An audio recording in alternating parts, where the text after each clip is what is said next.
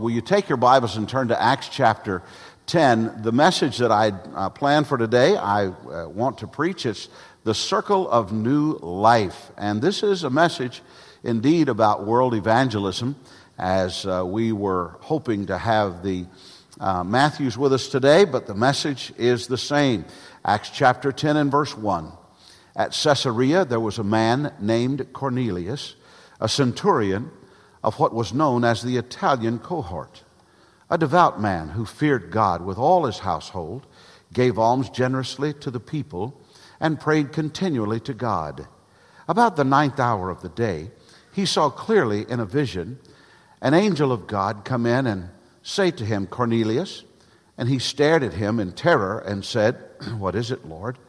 And he said to him, Your prayers and your alms have ascended as a memorial before God. And now send men to Joppa and bring one Simon who is called Peter.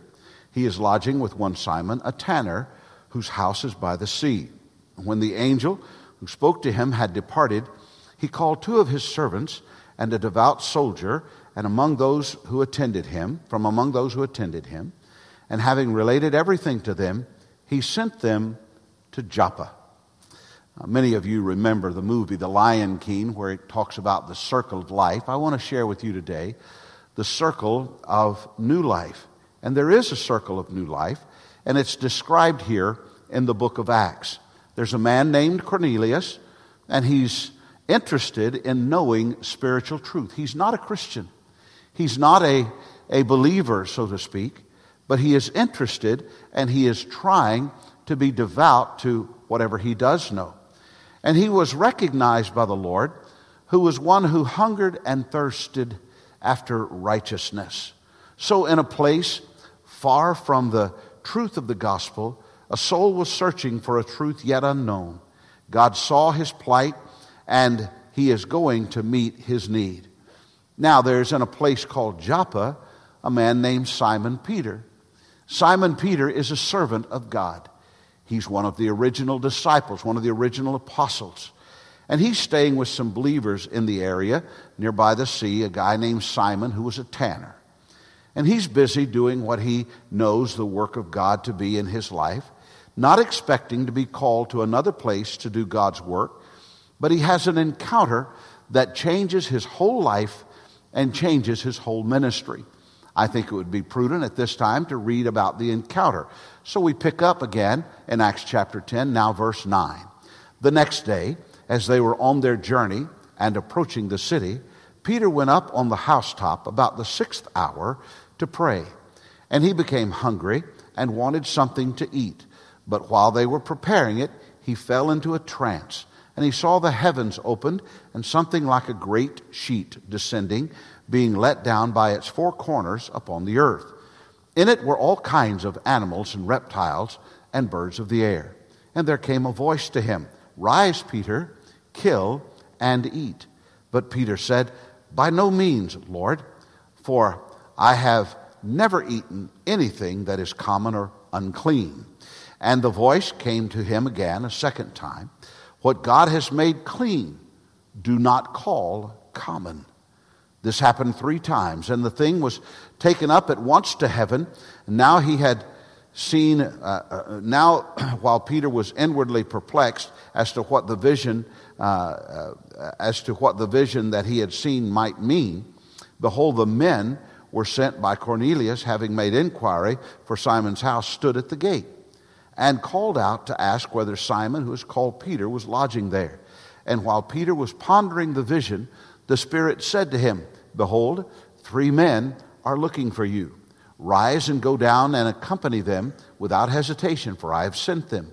And Peter went down to the men and said, I am the one you're looking for. What is the reason for your coming? Well, Simon Peter and the other leaders of the church were in a time of struggle.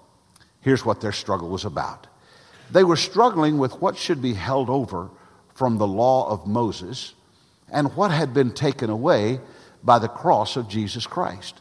And they were in a pretty serious conflict about that. They just weren't sure. And it may be that the greatest struggle was what was clean versus what was unclean. There were a lot of regulations in the law about clean and unclean things. There were clean and unclean foods, and there were clean and unclean people. And this was a struggle with the early church under the leadership of the converted Jews.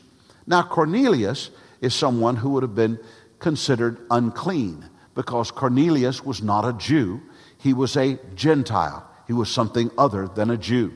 That's what you and I are. We are Gentile. So we would be, under those circumstances, considered as well to be unclean. And so in the Jewish culture, uh, Cornelius was considered unclean. But God is going to make a, a point to Simon Peter about a mission that he would have him to do and about a new day in the work of God. And so God used a centuries old legalistic regu- regulation to teach Simon Peters a very important spiritual lesson. A lesson that I want us to learn and I want this church to remember long after I'm gone. First of all, the vision. God was not just changing Simon Peter's diet, God was reprogramming Simon Peter. Now, Simon Peter had been born again. Simon Peter was a follower of Jesus Christ. He had received the Lord, he had followed him, he had made that, that heart decision to follow Jesus. But he had still the old programming in his system regarding the Jewish law. And to God, the Jew was not clean and the Gentile unclean.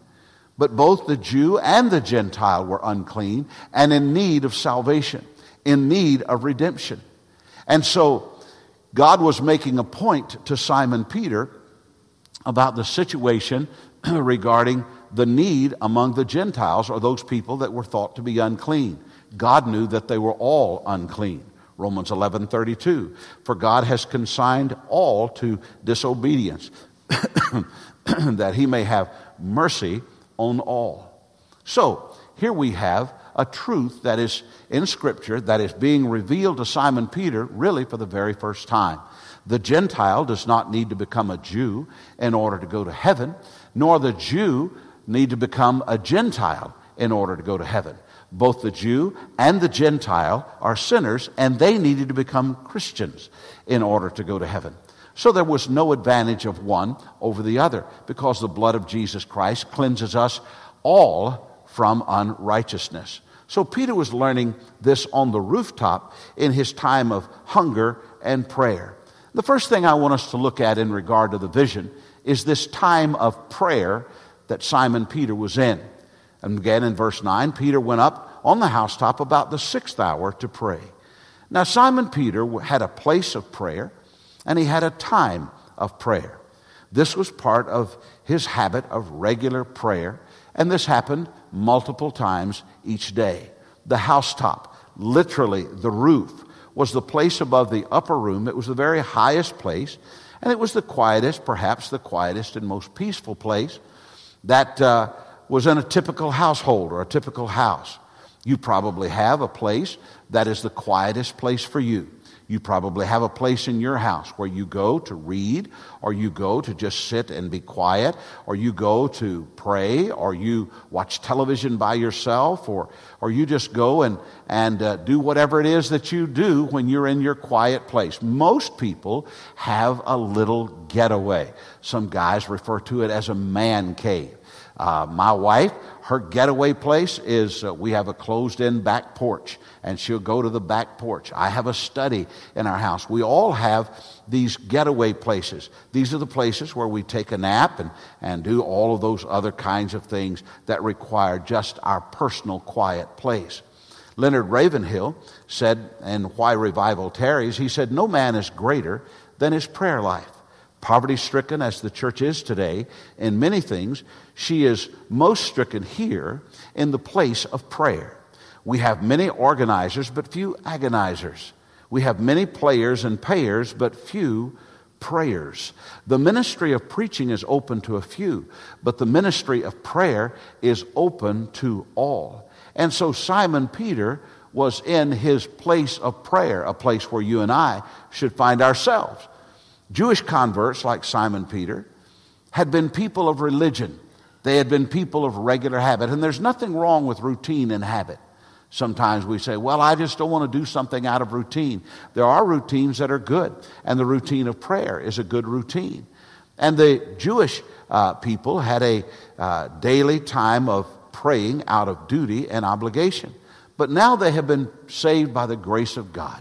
And now they still pray, but they pray for different reasons. This is why Simon Peter was on top of the roof praying at the sixth hour. This is the second time of prayer in his day, and it is noonday or midday. It's his midday prayers. This was a time of prayer. But since it was noon, it was also a time of appetite. Now, some of you uh, are thinking about where you're going to go to eat after the church service today or what you're going to have. In fact, you may have talked about it on the way in. Some of you love to come to this church because we always beat the Methodists to the restaurant, and you just like the fact that we get out at a good time and, and so on. Now, Simon Peter was at a time of appetite and he was hungry. He wanted something to eat. He was hungry because it was time to eat. It was noon. Now, I want to give you two sides of hunger that apply to Simon Peter. First of all, there's the bother of hunger. Now, I think that might sound a little strange to you, but let me fill you in. Being hungry can be a bother if we're too busy to eat, or if we're away from a place to get something to eat, or if we have to prepare it for ourselves. That's a bother. It's a bother to, to eat sometimes. When we aren't feeling well and we know that we're supposed to eat, and somebody says, Here, I brought this, you need to eat. Sometimes that's a bother uh, to eat. I'm not sure that Simon Peter was bothered by his hunger, but he certainly noticed his hunger, and he was having a hard time praying because he was hungry, and this was the time he was supposed to eat. He may have thought it was the hunger, but the hunger was actually leading him to something else. The bother of hunger was leading him to the blessing of hunger. There's a bother and there's a blessing in hunger. Now, here's something interesting that Jesus said about hunger. He said in Matthew 5 6, Blessed are those who hunger and thirst for righteousness, for they shall be filled. Now, that's what the Bible says in the ESV and the KJV, they shall be filled. This is a verse from the Beatitudes, and it's uh, about the spiritual hunger that we should have in our lives. But it says something, it's a declarative statement actually, about regular hunger in our lives. The word shall is an imperative. And here's what that means it simply means that something will be done, something will come to pass. Blessed are you if you are hungry and if you thirst, for you will get something to eat and something to drink. You will be filled. Uh, let me just give you a little illustration of that. If you're hungry enough, you'll eat anything. I mean, absolutely anything, if you're hungry enough. We remember that from our school days. Do you remember going home after school? And some of you who are still in school, you remember going home and you think about going home after school? And there's one thing on your mind it's not getting your homework, it's not uh, cleaning up your room, it's not a lot of other things. There's one thing on, on your mind, and that is, I'm hungry. I need to get something to eat. And that's the first thing on your mind. Now, when I was growing up, we didn't have all of the little places you could stop and and you know get chicken nuggets and all the kind of things that you can get today and uh, just about on every corner. When i was growing up what we had was a refrigerator and a couple of cabinets. We didn't even have what was called a pantry. We just had a couple of a couple of, of cabinets. Now sometimes when i would go home mother had some good stuff that i could eat but that wasn't usually the case at our house we didn't have a lot of good stuff to eat at our house, usually, because I'm the last of nine children. My daddy was very frugal. My parents didn't have a lot of money, so we didn't have anything very much to eat. However, when I came home after school, I was hungry. So, you know what I ate? I have eaten more than one uh, ketchup sandwich. I have eaten more than one mustard sandwich. I can remember eating a mayonnaise sandwich. And if I wanted to walk on the wild side, I would combine the two. How many of you have ever eaten something like that? Would you raise your hand? Okay. You know what that means? That means that you were hungry enough that you would be filled. You will get something to eat. Here's what the Bible is teaching us that when we are hungry enough for spiritual things, we will be filled. God brought Simon Peter in a time of hunger, and he is going to teach him a spiritual lesson that's going to fill his life for the rest of his life. Verse 11 again, and he saw the heavens opened and something like a great sheet descending, being let down by its four corners upon the earth. In it were all kinds of animals, reptiles, and birds of the air. Now there were all kinds of things to eat and many things that he would have never eaten being a Jew. These animals had been sent from God. And Peter may have never even considered eating them had he not been so hungry. But he was hungry. He was really hungry. And he looked at them. And Peter's hunger had prepared the way for a point to be made in his life. Peter's hunger had prepared a way for there to be a powerful vision in his life. And this was the vision, but, but uh, that came to Simon Peter. He saw these animals that he considered to be unclean. Now, after the vision, there came the voice. There's the vision and the voice. And he says, Rise, and there came a voice to him, Rise, Peter, kill and eat. And Peter said, By no means, Lord, for I have never eaten anything that is common or unclean. Now, this was a big mistake on the, the part of Simon Peter because it was the voice of God that was speaking to him. It was the voice of actually Jesus who was talking to him. It was a recognizable voice. He knew exactly who was talking to him because he said, By no means, Lord. He had heard that voice before. There was a time when he heard that voice say that he would deny even knowing the one who owned that voice. And there was another time when he heard that voice, ask him three times, Simon Peter, do you love me? Oh, he knew the voice. He knew exactly who was talking to him. It was Jesus talking to him. That sheet had been let down, and Jesus' voice had said to him, You go ahead and eat. And he said to Jesus, Not so, Lord. I don't think I'll do this. So there was a conflict that he had with the command that was given him to rise and eat. Now, even though Peter's refusal was in the most polite of terms, he was still wrong.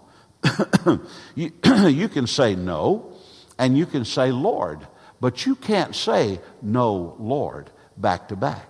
Because when you say no, Lord, back to back, literally you're saying you have no Lord. Because the Lord is the one that you obey and you say yes to. If you have a Lord, and we do, Jesus Christ, then we say yes to our Lord, regardless of how we think about it, regardless of how we feel about it, regardless of what it seems like to us. Zig Ziglar was a, a very famous man. Some of you, many of you, should know of Zig Ziglar. Zig Ziglar wrote, he said, I've been a member of two churches in my life. My first church sent me out to bring me to bring my teaching gift to my second church. I went not only with their blessing, but by their calling. Not the calling of the second church, but by the calling of the first church. Let me explain, he goes on. Dr. Criswell at First Baptist Church of Dallas told me that Dr. Jack Graham at Prestonwood Baptist in Plano, Texas, needed my ministry. I resisted at first, but then I relented.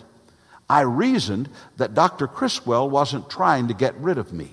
We were great friends, expressed our love for each other, and had never had the, even the slightest hint of disagreement. I was submitted to him as my pastor and to the other leaders of the church.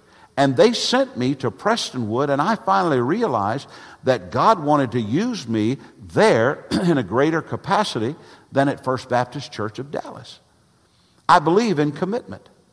I believe that you don't allow upset, disagreement, jealousy, discouragement, or selfishness be the guiding light of your life. People who allow these things to guide their lives, Search the lordship of disappointment, or serve the lordship of disappointment, smallness, and unending failure. Jesus is my guiding light. He knows better than me. He makes the best choices, choices for the direction of my life. Now, what's true of that great man, Zig Ziglar, is true of you, and it's true of me. Our Lord and Savior makes the best choices for our lives. We teach our children to make good choices. But the only way to really make good choices is for them to know the Lordship of Jesus Christ and to choose within the will of God. To choose what God, excuse me, pardon me. Thank you for that little cutoff. Cut off one more time. I've been I've been getting over a cold. In fact, Jan and I have been swapping it back and forth. And I've told her to leave me alone.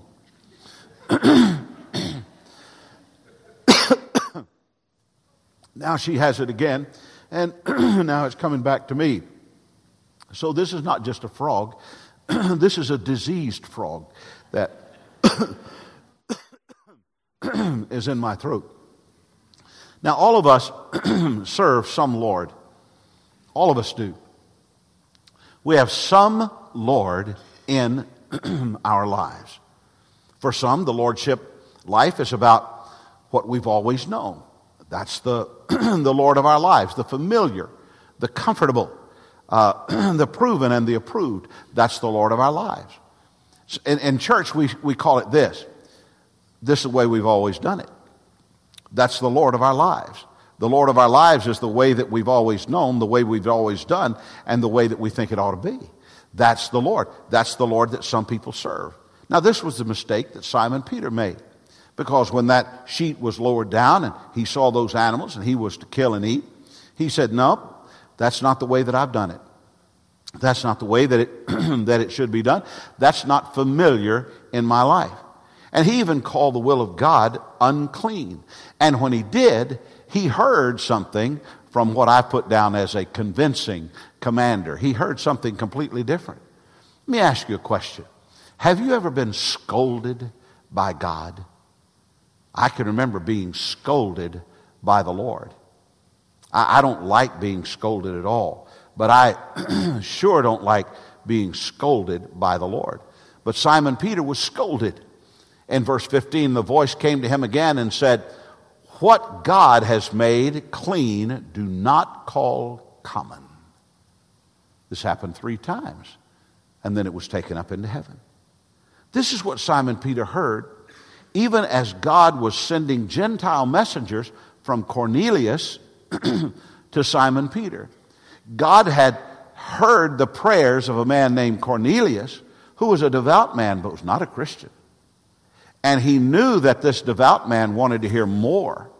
And so while the devout man was uh, uh, responding to God and had sent messengers, God had prepared now Simon Peter to understand that there is to be an answer for somebody that he has not even met. What Peter is about to learn is that people, all people, need the Lord. And no one, no people or person is outside the reach of God. God opened the path of righteousness through the blood of Calvary's Lamb, and now Peter would open a door that has led to many other doors being opened. And let me tell you what doors, even the doors that reach to you and me. You, you have to understand that on that housetop that day, when Simon Peter said, Not so, Lord, and the Lord said, Don't you call unclean the things that I have cleaned. That in that encounter that day, as he was preparing Simon Peter to go and find Cornelius, he was opening a door that would eventually find you and me. He was preparing a path that would come to you and a path that would come to me. We've seen the vision and we've seen the voice. Let's see finally the, the vessel. Again, to review verse 17. Now, while Peter was inwardly perplexed as to what the vision that he might uh, had seen might mean, behold, the men who were sent by Cornelius, having made inquiry for Simon's house, stood at the gate and called out to ask whether Simon, who was called Peter, was lodging there. And while Peter was pondering the vision, the Spirit said to him, Behold, three men are looking for you. Rise and go down and accompany them without hesitation, for I have sent them. Now you have to understand here that you had Jesus talking in this vision, and now you've got uh, the Spirit talking in this vision. And Peter went down to the men and said, I am the one you're looking for. What is the reason for your coming? Now, this is a very interesting thing. We are vessels, vessels to be used in the service of the king. It is important for us to understand the process that God has used in moving his servant vessel, Simon Peter, to the need of the lost man the man named Cornelius. First of all, you have the calling. The verse from Acts uh, chapter 17 shows us how the, the cry of, of the lost leads to the call of a believer. In verse 9, Acts chapter 16, excuse me, and verse 9. And a vision appeared to Paul in the night.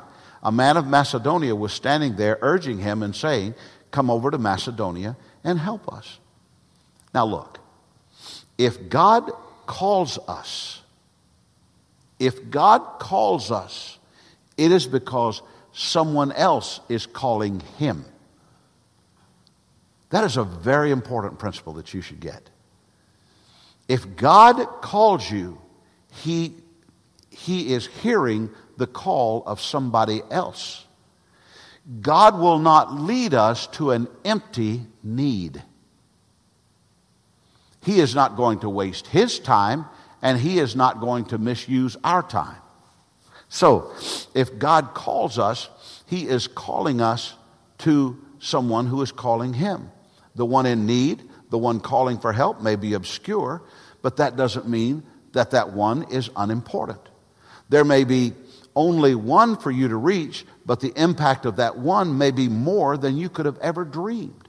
It may be that as you are having a, a, a, divine appointment and, and somebody else is expressing to God a need, and God is expressing to your heart that you should uh, move in this direction or that direction, and He is guiding you to meet that need, you should understand that even if you only reach one person, that one person may be a key person that God intends to use in a fantastic way or even in a way beyond what you could even dream as uh, uh, and not maybe not on a grandiose scale. Let me give you the story of a, a guy named Edward Kimball. Edward Kimball was, a, was instrumental in leading a man to the Lord whose name was Dwight L. Moody. Dwight L. Moody was a great servant of God who was used in leading J. Wilbur Chapman to the Lord.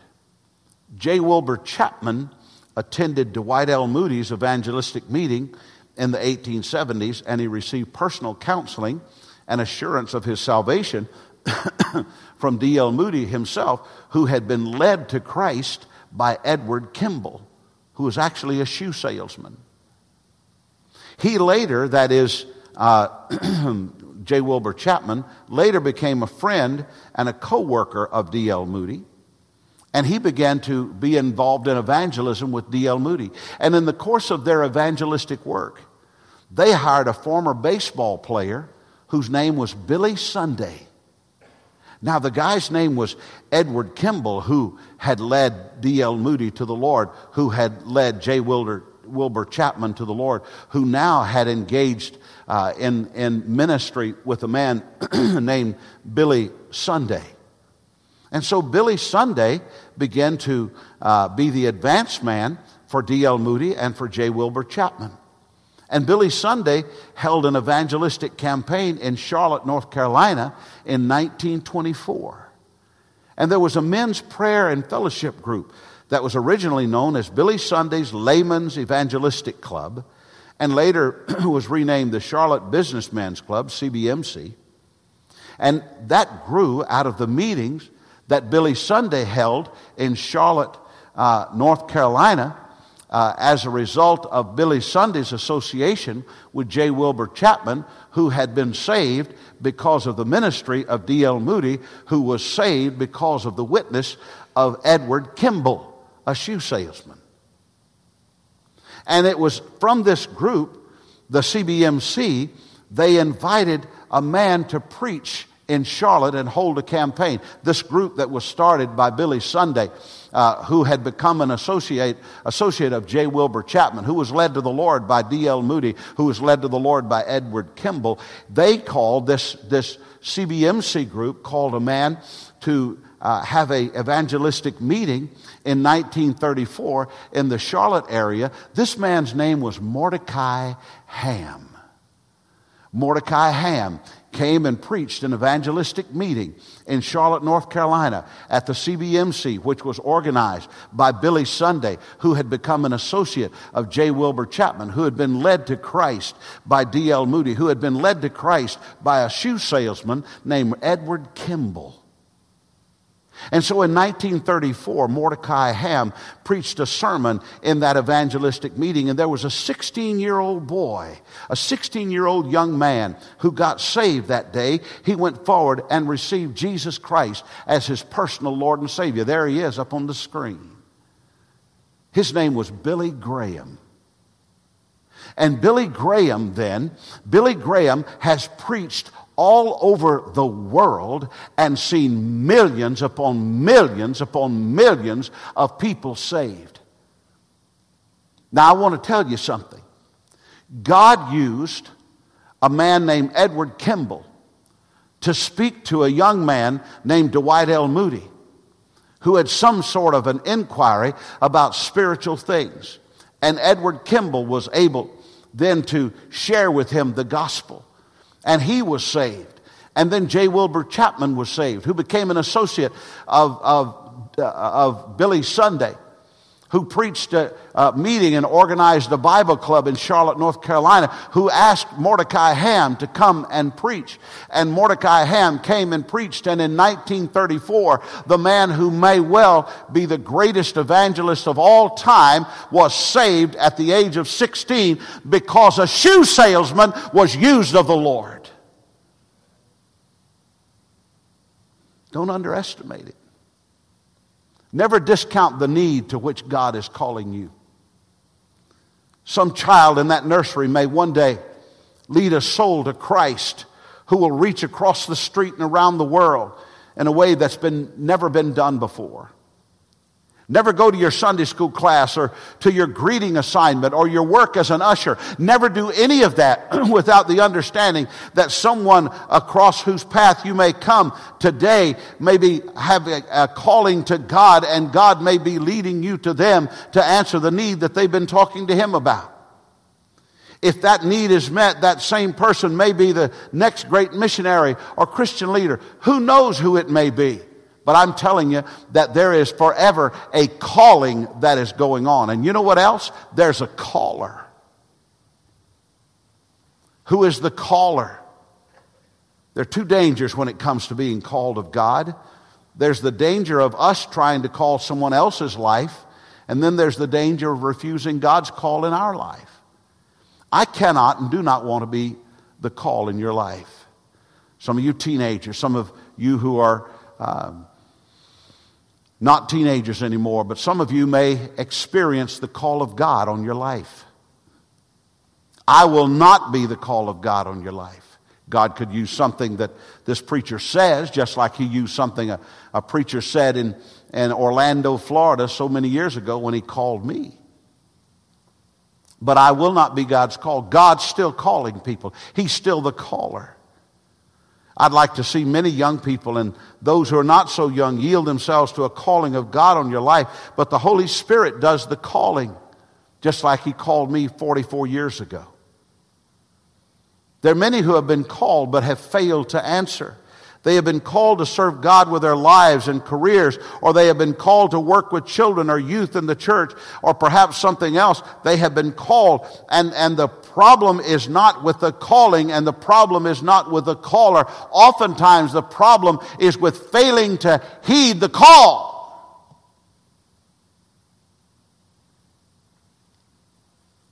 I rarely answer the phone at home because I've got caller ID. And I know who it is that's calling. And usually it's somebody that says, You don't want to answer this thing. And I have got the do not call.gov and all of that kind of thing, but somehow or another they slip through the cracks and, and all of that kind of thing. But I see who's calling and I don't answer. However, when I see the call, come through from a name that I know or somebody that I should respond to, I answer the call. And could I say this to you that there are many who have gotten themselves in a position of just not answering the call when it's God calling? They've just not heeded the call. And failing to heed the Spirit's call means that we miss God's highest and best for our life. And Simon Peter, had Simon Peter stayed with this attitude of not so, Lord, he would have missed the blessing of, of being the vessel who opened the door to the great work of the church today, to the great work of missions that reaches to even you and to me. And that day when he answered the call, it opened the door for my salvation at age eight years old because he answered the call. Finally, there is the called. God did not save any of us. I want to say this very clearly. God did not save any of us without giving us a calling on our lives. Sometimes that's a calling, is a career like mine, and other times it's a calling to work uh, through your local church in serving Jesus, but God has called us in our lives to serve Him. Imagine what God could do with your life if you could be hungry enough to see what He has put before your very eyes. If you had, could be hungry enough to open the door and say, What do you have in here for me, God? Who's crying out to God today? Who's calling to God and saying, God, I need an answer for my life? And while they're calling to God, God is speaking to you and saying, I want you to go and give the answer to that life. You can't go to heaven without becoming born again believer, and you can't be a born again believer without having a Christian purpose. You're on the other end of some sinner's prayer. You are completing the circle of new life. God is speaking to you to take nourishment and to begin your service for Him. And it could be across the street or it may be around the world, but there's not one for whom there's not a call from God. Jesus is tenderly calling today.